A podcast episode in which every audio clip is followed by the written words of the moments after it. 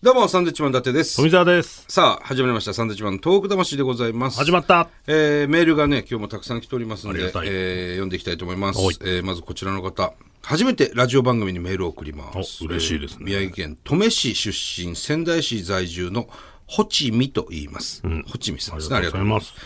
私はいつも夕食作りの際に BGM をかけるのですが、えー先日、ポッドキャストにて、このラジオがおすすめで表示されたのをきっかけに聞き始めました。えーせっかくならと放送第1回から聞き始めて早1週間、やっとうん2014年の4月までたどり着きました。長い道のりですけどすごいありがとうねございます。毎日聞いてたら、そら、そうね。ね、うん。まあ、10分番組ですからね。何何何本か聞けるのかな、夕食作ってる時、えー思い返せば震災の際はまだ登米市民で、えー家の中の皿が全て滝のように流れ落ち、割れていく音を聞きながらバキバキと、えー亀裂の入っていく家の柱に、えー、祖父としがみついたのを覚えております。怖かったろうね。ええあの揺れから9年、えー祖父は昨年亡くなりましたが、柱の亀裂を見るたびに、えー祖父のあのただごとではなかったという、ないといった表情を思い出します、えー先日は近所のケーキ屋さんで震災被害への募金箱を見つけ募金しました。ラジオを聞き始めてから震災関連ワードに敏感になり、えー今からでもできることはしていきたいなと思う限りです。えーこのペースでラジオを聞いていくと約2週間後には最新の放送に追いつけているはずです。早いねすごいね。ほう。えー今どんな話題が出ていて、どんなプレゼントをしていて、誰がでゲストで来ているのかも、えー全くわかりません が、テレビで見かけたお二人は元気そうなので、えー安心して過去から追いかけていきたいと思います。ありがたい。このメールが読まれるかどうかを確かめるためにも、最新の放送を楽しみにしております。そう。 9月末にいただいてるんだよ、これ。うーん。ということは、あ、もう、もうこれ聞いてますね。お、じゃあ、でも、うん嬉しいでしょうね。ほちみさん、読みましたよ。ご飯作りながら、自分の、そうそうそうああ、私のって、うん。今日は何作ってるんですか。ねえねびっくりして指切ったりしないようにしてねえねこうなんか切っててね。うん。だそれで、おすすめで出てきたから、聞いてみようっていう方も結構多いでしょうね。ありがたいですね、そうやって出てくるのはね。ねえ、ありがとうございます。初めてのメールだってラジオ番組にね、ありがとうございます。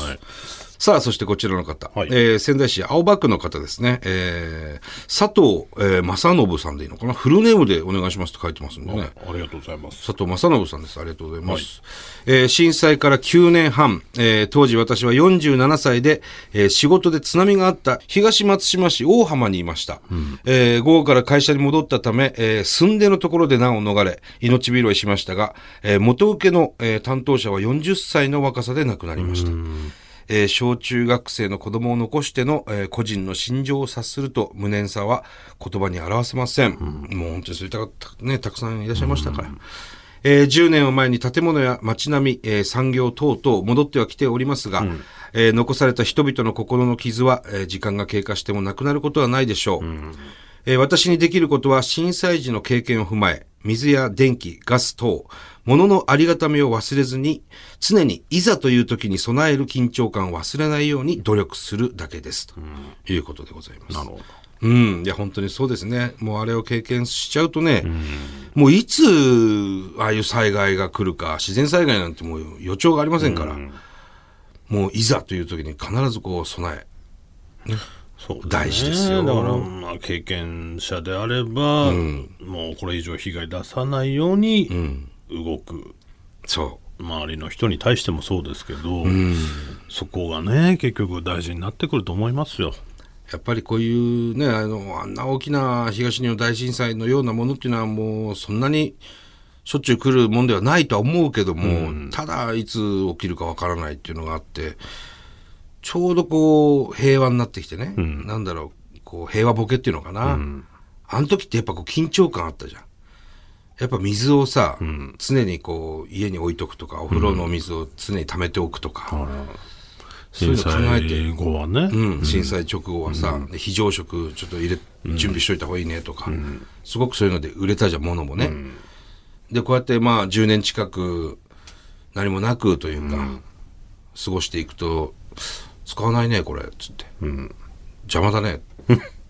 いいんじゃない別にっていう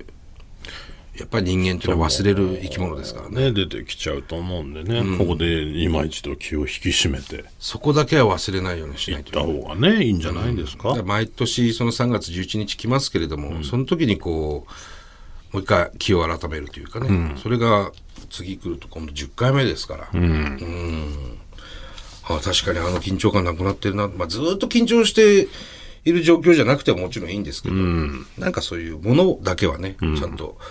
置いといた方がいいね。そうですね。あとは、なんか、海の方行った時は、なんとなく、なんかこれあったら、あそこに逃げればいいかみたいな高い建物を、なんとなく見ておくとかね。もう我々は瞬時にそう思いますしね、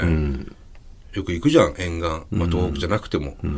なんかあったらあそこ逃げりゃいいかなとか、なんとなく高いね、場所、もの、建物を探してますけどね。自然とね、なんだろうねあれはもう習慣なのかねだと思いますよ。だからなんか、あれから、やっぱりその、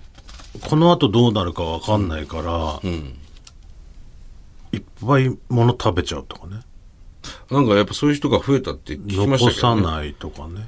なんかありますよねなんか飲み物を電車乗るときは持っとこうとか、うん常にこうペットボトル入れとこうとかね、うんそういうのはなんとなく染みつきましたけどね、だからあの気仙沼在住のシンガーソングライターのね、えー熊谷育美ちゃんもね一緒に我々と